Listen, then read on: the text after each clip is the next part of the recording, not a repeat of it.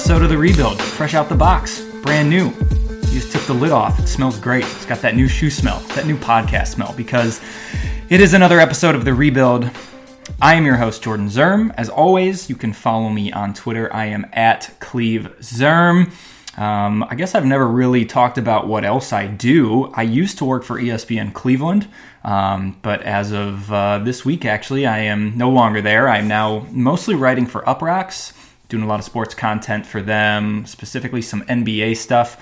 Um, so you can check me out over there. I'm also the producer on the Tomahawk Show, um, which uh, Joe and Hawk were just at the Super Bowl in Atlanta and had a ton of really great guests. So you can check them out. Uh, the Tomahawk Show is another great podcast to listen to. So I also help on that uh, on a weekly basis. But most importantly, I am the host of the uh, biggest Browns podcast on the planet one that Esquire magazine recently said was quote pretty good. Um, one that um, what other publication was I reading that had uh, Sports Illustrated for Kids said um, I don't understand it, and another publication came out. I believe it was actually the Sports Illustrated swimsuit edition, where one of the models said about the rebuild, and I quote, "What is that?" Uh, end quote. So uh, we're doing really, really big things, but do appreciate you guys listening as always. Um, appreciate you guys subscribing and rating and leaving comments and all those wonderful things. Every time I've dropped a new episode, it has appeared on the iTunes top 200 charts in the sports and recreation category, and that means a lot to me, and that is a very crazy thing to see. So um, it's really cool, and appreciate uh, everybody listening. So tell a friend to tell a friend to tell their dad to tell their uncle that the rebuild uh, is wonderful, and they should check it out wherever they get their podcast. So today, I, I first off let's let's touch on a very important subject. We're going to get to um, a lot of things regarding the Browns. Uh, their Super Bowl odds came out, which may surprise some people with how uh, high they are. Bill Barnwell for ESPN did a column where he predicted the over under for each NFL team's win total that Vegas is going to have coming up. And so we will get to that and what he had as the Browns over under for the 2019 season. We will talk a little bit about Rashard Higgins and how his request and his really his um, his his plead to John Dorsey. It wasn't so much of a of a plea. That feels like a begging thing. I don't think it was that. But Rashard Higgins saying that he would like to play in Cleveland and get a contract extension. And we'll talk about why he absolutely should and why that is something that will hopefully be happening in the not too distant future. And we will also get to uh, some mock draft stuff that people have written recently. The Draft Network, The Athletic, both have come out with mock drafts recently and who they have going to the Browns. So we will get into all of that on this episode. But I want to start by telling people that it's okay to think that the Super Bowl was boring because it was. It was really boring. The Super Bowl was so boring that I had people over at my house, my apartment, which I moved into a couple months ago. Really, the first time we've had a gathering we had snacks ready to go. You know, we had some pizza rolls brought over by a friend. Underrated snack at a gathering, pizza rolls. We had some guacamole. We had some spinach and artichoke dip. We really just had whatever you your heart desired. It was there. Um, so I'm, you know, I'm a millennial, which clearly means I don't have cable. I'm a cord cutter, as the kids are saying. I have Sling and I also have an Amazon Fire Stick, and I have an antenna that I use for you know ABC and Fox and all that stuff. But it it different times of the day dictate what channels come in the best. So I could not get CBS with my antenna. This is like a half hour before people are coming, so I'm like, all right, I'm scratching this plan because uh, the antenna's not working. It's also this really ugly, flat white rectangle that looks like a mouse pad that people don't believe is an actual antenna. So I'm like, let me just get rid of this. Uh, I'm going to see if I can find a way to stream it. Lo and behold, uh, CBS Sports Headquarters, which is an app slash streaming channel that you can get, had a free preview of the Super Bowl, not preview, free streaming of the Super Bowl. So I'm, I'm like, dope. I'm going to click that. People are coming. They're just going to be like, wow, what an amazing home. And you're streaming it. This is an incredible experience. It starts buffering like every 10 seconds and then it would have to catch up to itself once it came back. So a play would happen, it would freeze and buffer, and then it would start playing again, and then all of a sudden it would jump. And before you know it, Jared Goff has thrown an incomplete pass on third down, but you didn't see the pass, you don't know what happened. We almost missed the initial interception that Tom Brady threw, so we would have just had no idea what was going on in the game. But no one cared. Like it got to halftime, and um, the, the streaming got better, and we really didn't have any issues with it in the second half. And the first half didn't matter because it was so boring and so bad that uh, literally the buffering issues didn't affect anybody. We just were eating and drinking and laughing about how bad the game was. And then the second half wasn't really any better. It was just Brandin Cooks dropping passes and Jared Goff looking at uh, pressure in the pocket like like he was about to go over Niagara Falls in a barrel, and he didn't know how he got there, and he didn't know why he was in the barrel. And somebody was like, "All right, I'm tossing you over. Good luck." And he was just like, "What's? Why am I here? What's happening?" And I just think it's funny too. I don't think Jared Goff is a bad quarterback. I think the Patriots are an incredible, incredibly coached team with Tom Brady and the schemes they run week in and week out to just absolutely destroy everything you've your team has been good at for the entire season is is truly incredible. And I'll get to more of that on, in a moment.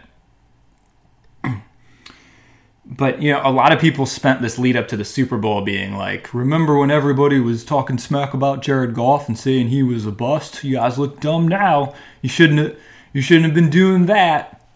As if like having an opinion that Jared Goff was not good after a season of him being terrible was this horrible thing to have. I saw so many people on Twitter, analysts doing this, like, you gave up on Jared Goff too early. Nobody gave up on Jared Goff. But he was trash. I don't understand. Were we supposed to just say, hmm, wait till next year? Maybe he won't be trash. Forget about how awful he was this season. Eh, let's not talk about that ever. Because next season he will be better. And then we can never talk about him being bad because it won't matter. And now he is good. It's just like you can say Jared Goff had a terrible rookie season. Jared Goff had one of the most abysmal rookie seasons ever. Was he under the spell of Jeff Fisher? Of course but he also was really bad. Like these things do not just happen because the coach was bad. Sometimes the quarterback is bad too, and Jared Goff improved in year two and he was phenomenal in year three. But then in the Super Bowl, the Patriots watched two weeks of film, which I feel like is unfair. The Patriots should only have one week of film watching allowed before the Super Bowl, not two. Every other team should have two. The Patriots, for one week, should have all of their electronics taken away like the Patriots are grounded. They just have to sit in their room and read a book. Like a like a really thick John Grisham novel for a week and then they can come out and then they can start doing their prep because 2 weeks for Bill Belichick feels like you're just giving Usain Bolt a head start in a race, which no one should ever do. Because that's unfair. That would be unfair, and that's what it's like. so he ran, Jared Goff ran into that buzzsaw and he looked terrible. That play where he was running out of the pocket and it looked like he was going to throw it away, but then like he just froze and almost got decapitated for like a 20 yard sack. Like his body just shut down. His body was like, I don't want to do this anymore. And he just fell to his knees in despair. That's the type of thing that Bill Belichick's defense did to Jared Goff. And Jared Goff is not a bad quarterback. Jared Goff is improving, but Jared Goff was really but not just kind of bad, like really bad in the Super Bowl. And so it's okay to say that. It's okay to point out when people are bad at their jobs, even though in the future they may get better at their jobs.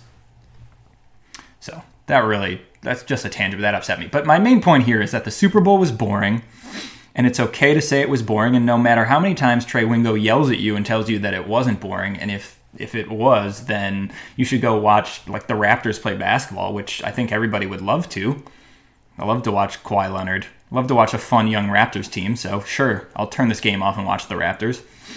Uh, you can say the Super Bowl was boring. You can say that as incredible as the defensive scheme that the Patriots put together and how they took away the middle of the field and how they knew exactly the type of tendencies that the Rams were going to uh, bring to the Super Bowl and they took it all away, you can still say it was boring to watch because the Rams scored three points and it was 0 0 for forever. And then it was 3 nothing. Like it's okay to be like that Super Bowl was not enjoyable. And I think if you if you're just a casual fan, like you didn't have a rooting interest in either team, and you're telling me that you had that was a blast, you're lying. You're just lying to me. And I don't know why you're lying to me. I don't know why you would lie to people. It's a rude thing to do, so don't do it. But you're lying. The Super Bowl was bad. You know what else was bad? The halftime performance. Oh my God. Adam Levine, man, put your shirt back on. Nobody. I didn't. what is the point? I was joking, like he slowly was taking things off, and I was like, oh, he's gonna end up shirtless, not thinking he was actually gonna end up shirtless. Like, dog, we get it, man. You have a lot of tattoos. Maybe one of them was new. You wanted to show it off. Cool. Arm sleeves, all a rage. But like, put a shirt back on, man. Just put it back on. This is a family event. Janet Jackson, you know, mistakenly showed a boob, and the country was up in arms. Adam Levine goes shirtless for no reason at all, and he's gross and sweaty, and everybody's like, hmm, this is just America, you guys. You gotta accept it during these performances. And also, Maroon 5 is just like the most. Their music's fine. Like, that's how I would describe it. And I was reading an article about their halftime performance and I think it was on Esquire. Forgive me if it was somewhere else, but they just were like, this performance was just like it was just 2002 because that's when all of Maroon 5's hits were there and they played like 75% of their performance was just old songs that were hits because nobody listens or cares about Maroon 5 anymore. Fortunately, we got Travis Scott for 20 seconds. That was great. Not like he had one of the best releases of 2018. And I do like that somebody was just like, it's Atlanta. Let's bring out Big Boi for 15 seconds in a Cadillac. And he'll wear a fur coat and it'll be the most Atlanta thing ever. What a what a representation of America that performance was. Here's a majority of this performance will be from a boring white man who's probably not qualified to be here or anybody wants. And why don't we give the two more popular uh, black rappers uh, 15 seconds each, both from Atlanta? like Adam Levine's from California. If you couldn't tell by the enormous uh, tattoo of California he had across his chest, uh, that's where he's from. But why don't we have the two guys who are native to Atlanta and represent a flourishing hip hop culture there that intersects with sports in the city in meaningful ways? why don't we have both of them on for 15 seconds? Cool? Cool. That's America in a nutshell, was that halftime performance. So congrats to everybody involved in that. But I digress. Because it's too upsetting. The Super Bowl was boring. It's fine. I'm going to get a bumper sticker. It's going to say, The Super Bowl was boring. It's okay to say that. So if you see me driving around in a Kia with that bumper sticker, it's me. Say hello. Wave to me. We'll strike, strike up a conversation. And that's how that'll go. Uh, let's let's quickly move on here so I can get off my high horse about the Super Bowl and talk about the Browns' uh, Super Bowl odds for next season. So let's move from one boring Super Bowl to hopefully a not boring Super Bowl, which will be next, which will be next season, because maybe the Browns will be in it. They probably won't. Like if I were to guess right now, if you asked me if the Browns are going to be in the Super Bowl in 2019, I would say no. But the odds came out uh, over, I believe this was last weekend Super Bowl odds came out. There's some conflicting reports here. I think different sports books have slightly different odds for the Browns, but the one I've seen the most have been the Browns at 20 to 1. Um, and uh, that is so high. like, that is is pretty crazy in terms of where the Browns uh, Super Bowl odds are. And there were some other really interesting things I saw. Uh, in relation to the Super Bowl odds. Uh, this is credit to uh, 92, 92.3 The Fan, who noted that for the just the fifth time since 2009, the Browns' odds for a Super Bowl title are less than 100 to 1. The fifth time since 2009 that this has happened. So it's almost a, it's about a decade. And the Browns only five times have had odds less than 100 to 1.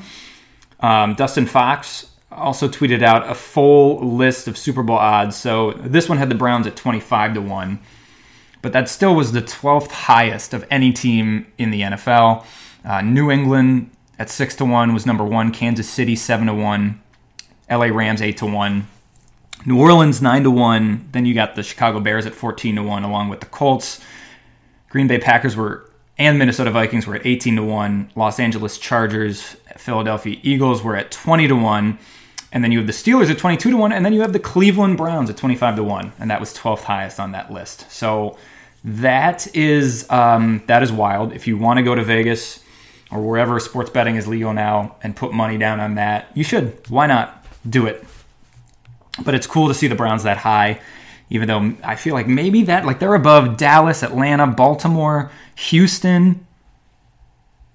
Like Houston to me should be higher on that list. They have Houston at 33 to 1. Um, so it's just it's cool to see the Browns that high, but I also feel like maybe they're too high. And that moves me into talking about an article I mentioned at the top, uh, Bill Barnwell, who decided to try and predict the over under in terms of win total for each NFL team that Vegas will be coming out with whenever they come out with the official uh, over under for each NFL team. One time I was in Las Vegas. Uh, this was actually last. This was 2000 and summer of 2017. So right before the Browns went 0 and 16, uh, their over under win total was four and a half, and I took the over. So I just want to preface this conversation with that. They won zero. They won zero games that year, and I took the over. I did not win any money. I also took the Indians to. I think their odds to win the World Series was like eight to one or something. I forget what it was. Anyway, put money down on that too. So good year for me in terms of betting. The only time I've ever bet on sports legally was that. So probably won't do that again. Uh, Bill Barnwell though has the Browns projected over under at seven and a half wins for the 2019 season. Makes plenty of sense. The Browns went seven, eight, and one.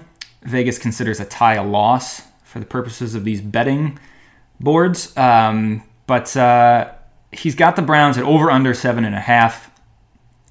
Um, read a couple quick things from this little blurb he has. Again, this is Bill Barnwell, ESPN. After years of ranking as the lowest over under on the board, the Browns aren't a joke anymore. Baker Mayfield and company would have come narrowly short of this total at 7 8 and 1 in 2018.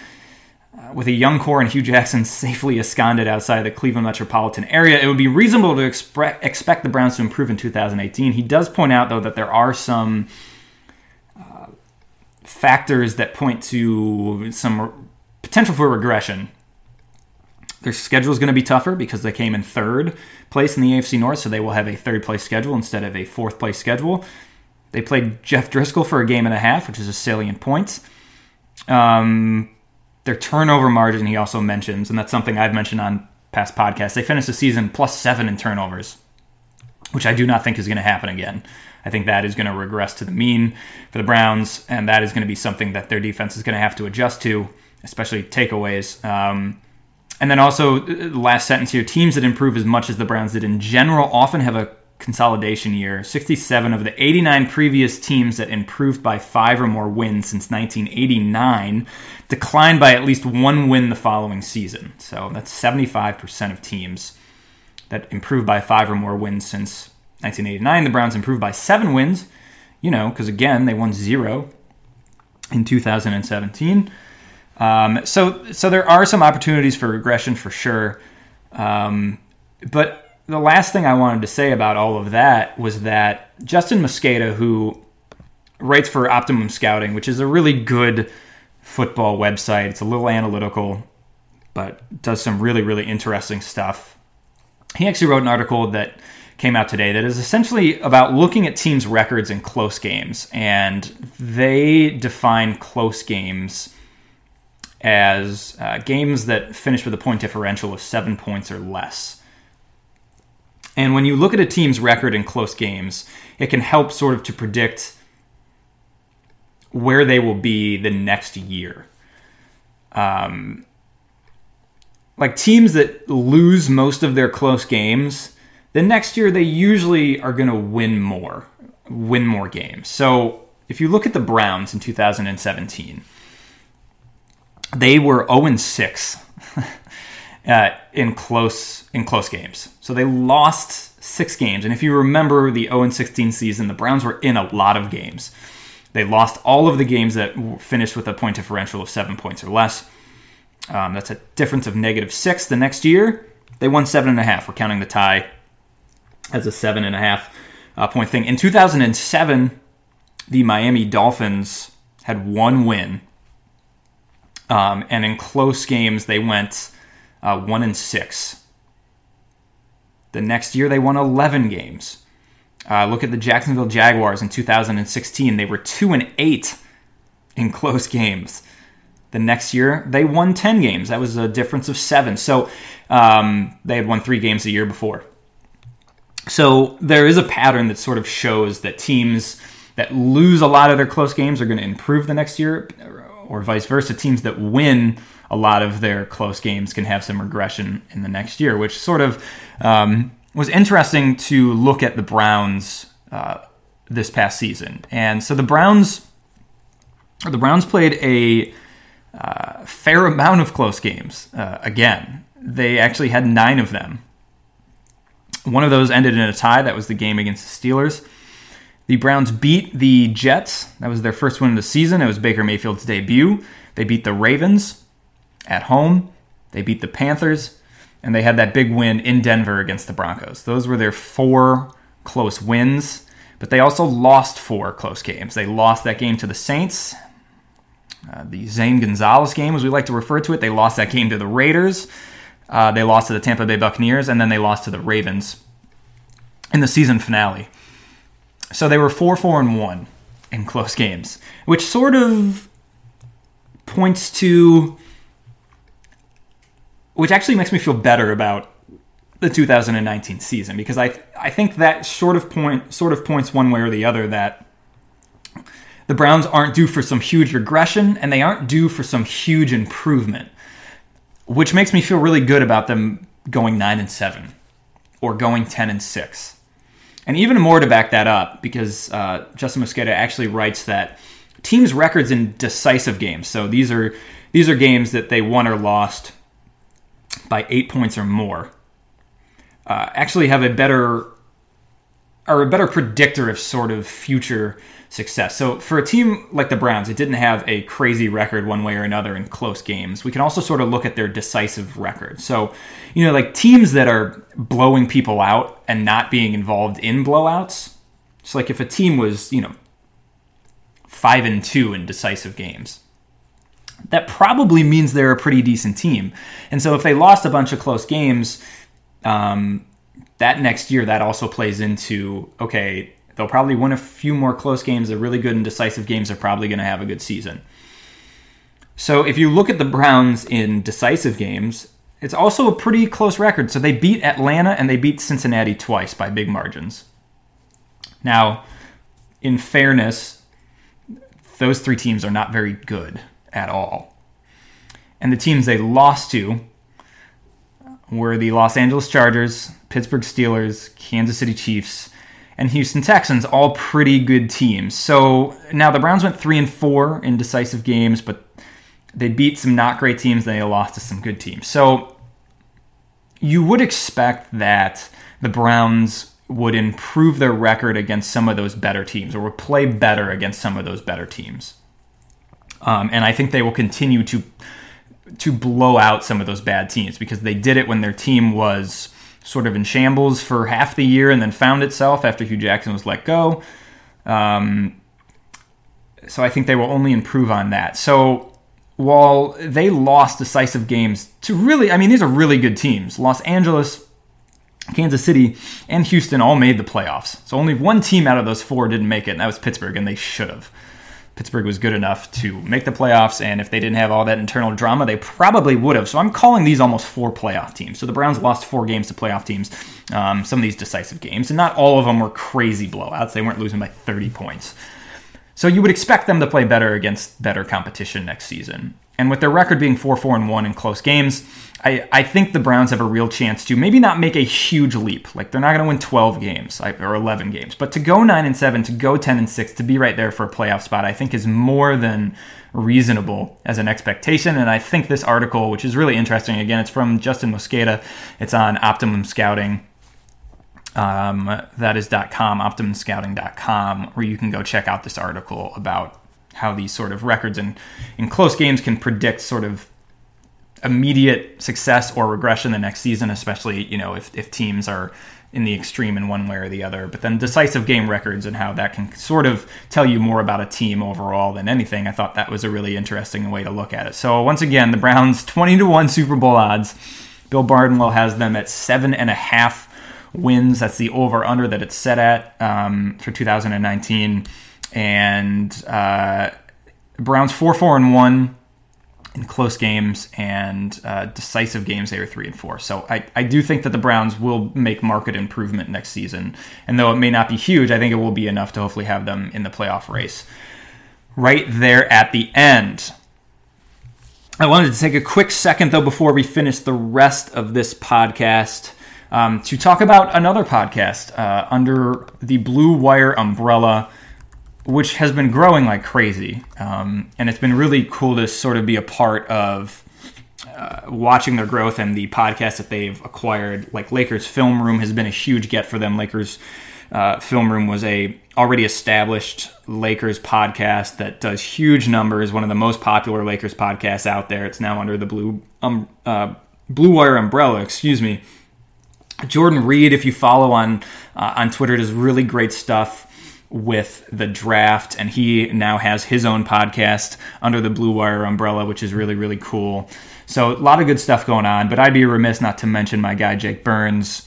Um, and the Browns film breakdown. That's a Blue Wire pod. If you just want to learn about the game and the inc- intricacies of the game and things individual players do in inside of a game that you may miss and just you know how Baker Mayfield is operating and what type of offense Freddie Kitchens is going to run all that stuff in depth. Jake is really really good at it. He's a former quarterback. He does great stuff with the all 22 so it's a lot of X's and O's stuff but that's really really teaches you about the game and helps you understand football which is probably the most complicated sport of any sport. Um, and, and Jake does a great job. So check out uh, Browns film breakdown iTunes, Spotify, wherever. Jake and I did a combined podcast crossover pod uh, when Freddie Kitchens was highest, and to this day, it's both of ours, uh, both of our most listened to podcasts. So um, I have a lot of respect for Jake as somebody in the Cleveland media and somebody that uh, I call a colleague at Blue Wire. So uh, check that out and be sure to to rate him and give him a listen because it's really really good. All right, let's get back into uh, the rebuild. And I, I, wanted to talk about Rashard Higgins, who at the Super Bowl, doing some media rounds, Radio Row, told Cleveland.com, um, basically told John Dorsey, like, let's go, let's get this contract extension done. Rashard Higgins is set to be a restricted free agent, but said he only wants to play in Cleveland. He doesn't want to go anywhere else. He wants to be a part of this turnaround that's already started. A lot of players say, I want to be here for the turnaround with the Browns. This is finally the first time where somebody can say, I would like to be a part of like this continued turnaround. And I, I, think the Browns will do this, and I think they absolutely should do it. Um, the chemistry between Baker and Rashard Higgins, you know, started in training camp when both of them were on the second team. I feel like every day I was out there a ton, whether it was just on my own or when I was out there for ESPN Cleveland, watching that second unit, the second team. Their their connection was undeniable. There were deep balls down the sideline. I feel like every single day, some big touchdown passes between them, and that only continued into the regular season. And some stats, some stats from Rashard Higgins that I found to be really, really interesting were first of all, his catch percentage. So how many balls were thrown his way that he actually caught um, was seventy three and a half percent. And that was actually just outside the top 10. And here are some of the names uh, he is has in company with him uh, right outside the top 10. Let me see where he was 1, 2, 3, 4, 5, 6, 7, 8, 9, 10, 11, 12, 13th. He was 13th best in the NFL in catch percentage, I think, unless I have this wrong. Nope, that's correct. 13th in the NFL. Now, Michael Thomas was number one in that. Michael Thomas is absurd. He caught 85% of the balls thrown his way. So that's one guy that's in there. Tyler Lockett, who had an absurd connection uh, with Russell Wilson. He caught 81% of balls coming his way. He's in there. You have guys like Cole Beasley, a slot guy for Dallas who caught everything. Um, you've got Zach Ertz in there, 74%. Adam Thielen is in there, 73.8%. So then you've got Rashard Higgins at 73.5%. So um, that's a big deal. Rashard Higgins just catches the ball. Now he didn't have as as many targets as some of these guys. You know, Michael Thomas had 147 targets compared to uh, Rashard Higgins 53. So getting the ball to Rashard Higgins more, I think, is going to be a big part of it. He only had 39 receptions, but of those 39 receptions, four of those were touchdowns, and they also went deep to Rashard, which was a big, which was a, a cool thing to like see him become a guy that w- became sort of a deep threat, or, or at least an intermediate threat. So uh, Next Gen Stats has a statistic called average targeted air yard. So essentially, how far down the field Rashard Higgins was being targeted on passes, and if we take a look at where he ended up, um, you scroll down here, he was at 11.2. So 11.2 yards um, per attempt in average intended air yards. Um, you know, you look at some guys, obviously the guys at the top of the list, these are going to be deep threats. This is DeSean Jackson. This is, uh, you got even Kelvin Benjamin is on here, but Mike Evans, um, Tyreek Hill, 14.8. Um, Josh Doctson, who when he wasn't hurt uh, was you know getting the ball downfield. Julio Jones, Josh Gordon, guys, John Ross, guys that are going deep. Antonio Callaway is actually on here at 13.7 average intended air yards, but. Rashard Higgins sort of occupied that space where, you know, I remember a lot of crucial first downs from him where you're throwing it to him 15 yards down the field. He really sort of excelled at that intermediate area of the field, which is really important when you're moving the chains and you're not hitting a guy nine yards when you need 10. You're hitting him at 15.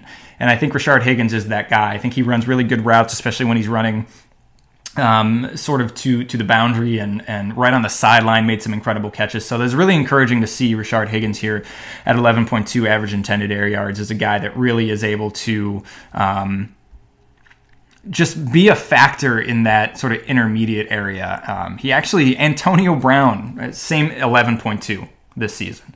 Um, you look at a guy like Davante Adams, 11.3, Odell Beckham, 11.5. So obviously not saying he's the caliber of those receivers, but he sort of operates in similar areas of the field and is able to make a really big difference there. And so I think Rashard Higgins is more uh, than deserving of a, a contract extension. And um, I, I hope that the Browns can get it done um, sooner than later, and we'll have Rashard as, as really a reliable guy and somebody that Baker trusts and developed trust with over over his rookie year, uh, sort of moving beyond that uh, as well. Last thing I wanted to hit on was just some some mock draft stuff because a couple came out today, um, both from Dane Brugler and another came out um, the Draft Network, which is another really good website that you can check out. And both of them have the Cleveland Browns at number 17, taking Christian Wilkins, who's a D tackle from Clemson. And that sort of seems to be really where a lot of people's thought process is going for the Browns in the first round and where John Dorsey might go it's still weird for me to see 17 next to the Browns pick. That's going to um, take some getting used to. It's like when you write in a new year for the first time, like January 1st, 2019, and you definitely still write 2018. I feel like you definitely still want to put a five or a four next to the Browns name because you're just used to it. But no, they're 17. They're picking 17th in the first round. And the defensive tackle position is one that the Browns, I mean, they need to upgrade. And it seems like the opportunity is going to be there to do so with a guy like Christian Wilkins. Um, who you pair with Larry, Larry Ogunjobi, who played far, far too many snaps um, on defense this season. He was in there, especially the first half of the season, almost every snap of every game. Um, and if you give him somebody else on the interior that can be a disruptor, I think it will do wonders for Larry Ogunjobi in terms of just being able to rotate him in and, in and out, not have to play so many snaps, but also just giving him a partner in crime. You know, if you look at Myles Garrett and you look at Emmanuel Ogbah, who John Dorsey mentioned had sort of been playing out of position, they were playing him inside from time to time. But if you can pair, you know, Garrett and Ogbah and a little bit of Genard Avery on the edge, and then you have a guy like Wilkins and Larry Ogunjobi inside, that makes for a really formative pass rush. And I think it's something that the Browns will certainly look at doing in that first round um, to go with somebody like like Christian Wilkins. Um, uh, which I think is going to be a, a, really interesting um, addition to that defensive line. Another another name that has sort of uh, popped up that I understand it because it is a connection to John Dorsey, who over his career as a GM, um, you know, has has picked guys with you know character issues or domestic violence. You know, you look at a Tyreek Hill and a Kareem Hunt, and you look at um, Antonio Callaway, who was involved in some of those things. And a report came out over the weekend uh, from Rotoworld that uh, excuse me, this is from the source was Draft Analyst. This was posted on Roto World, but Tony Pauline reported from a terrific source, which is an incredible way to name a source. It's not only a source, a terrific source. This source is just terrific. What a great word to throw in with that. Uh, but the Browns general manager John Dorsey will select. So this is all somebody saying he's already made his mind up about who he's picking, which is 100% cannot be true, but that's fine. Um, Mississippi State defensive tackle, so another interior guy, Jeffrey Simmons, um, who didn't receive an NFL Combine invitation because he failed to meet league standards regarding past violence allegations, which stem from a release video of Simmons abusing a female victim in a parking lot. So, you know, you just it's this type of thing that Dorsey has not shied away from. It's this type of thing that I think, if you're a Browns fan, should makes you uncomfortable. Um, at the Senior Bowl, teams believe that Simmons uh, had learned from his violent actions and taken the proper steps in the right direction. But um, so this guy's a first round prospect. Jeffrey Simmons will probably drop because of this stuff. So that's why he's been linked to the Browns at 17.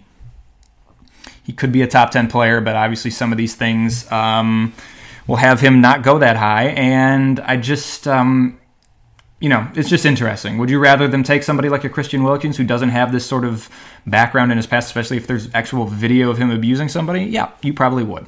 Uh, but John Dorsey has shown that he's not going to shy away from those types of players, and it will be an uncomfortable conversation to have if and when that does happen. But the bigger thing here is that it does appear the Browns are targeting some sort of defensive tackle in the first round of the NFL draft at number 17. And that will be here before we know it. The, combine is this month. It is February. So uh, that is wild, and things are coming on quickly. And we don't have to worry about uh, whether or not Drew Lock is a draftable quarterback for the Browns, because that would literally be the only thing we're talking about right now. And I am so thankful that that is not going on, that we're not debating Drew Lock and watching videos of his footwork inside a gym on a rainy day because he couldn't throw outside in California. Like, I'm just all the way thrilled that we are not doing that. So uh, the draft will be here before we know it, and the Browns are again picking at number 17. That is going to do it for this episode of The Rebuild. I will be back with you next week, as always, as we will continue looking at the Browns offseason. I believe some coaches, assistant coaches, are going to get introduced this week. I think Todd Monken and Steve Wilks. Uh, that is the plan. So we will sort of react to things that they have to say. Uh, maybe have a guest on to sort of break down some of the stuff that they talk about. Um, but that's really exciting. We've talked a lot about Todd Monken, especially on this podcast, and Steve Wilks, and uh, it's a whole new world with the Browns and Freddie Kitchens and their staff. So we will try and get to that and talk a lot about that next week. As always, thank you for listening to the Rebuild. Rate five stars, subscribe, tell your friends, put it in a rap lyric, whatever you want to do and I will talk to you guys next week.